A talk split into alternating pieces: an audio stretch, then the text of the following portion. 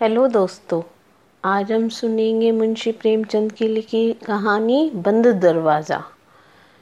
सूरज क्षितिज की गोद से निकला और बच्चा पालने से। वही स्निग्धता, वही लाली, वही खुमार, वही रोशनी। मैं बरामदे में बैठा था। बच्चे ने दरवाजे से झांका।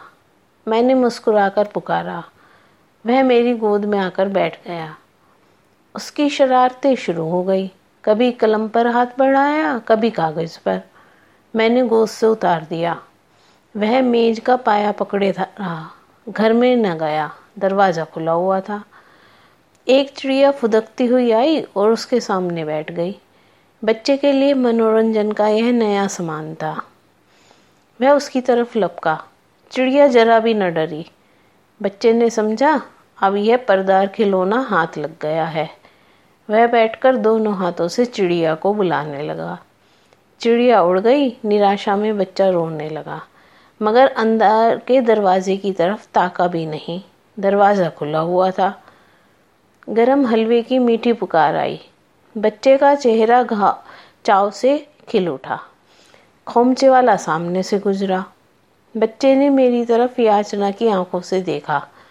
जो जो खोमचे वाला दूर होता चला गया याचना की आँखें रोश में परिवर्तित हो गई।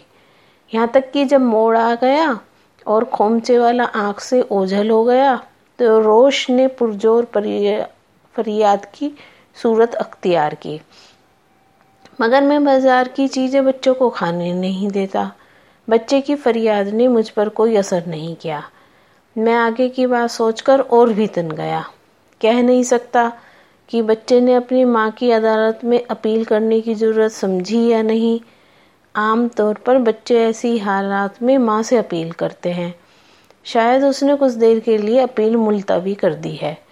उसने दरवाजे की ओर रुख ना किया। दरवाज़ा खुला हुआ था। मैंने आँसू पहुँचने के ख्याल से अपना फाउंटेन पेन उसके हाथ में रख दिया। बच्चे को जैसे सारे ज़माने की दौलत मिल गई। उसकी सारी इंद्रियाँ इस नई समस्या को हल करने में लग गई। एकाएक दरवाज़ा हवा से खुद ब खुद बंद हो गया। पटकी आवाज़ बच्चे के कानों में आई। उसने दरवाजे की तरफ़ देखा। उसकी वह व्यस्तता तक्षण लुप्त हो गई। उसने फाउंटेन को फेंक दिया और रोता हुआ दरवाजे की तरफ़ चला, क्योंकि दरवाज़ा बंद हो गया था।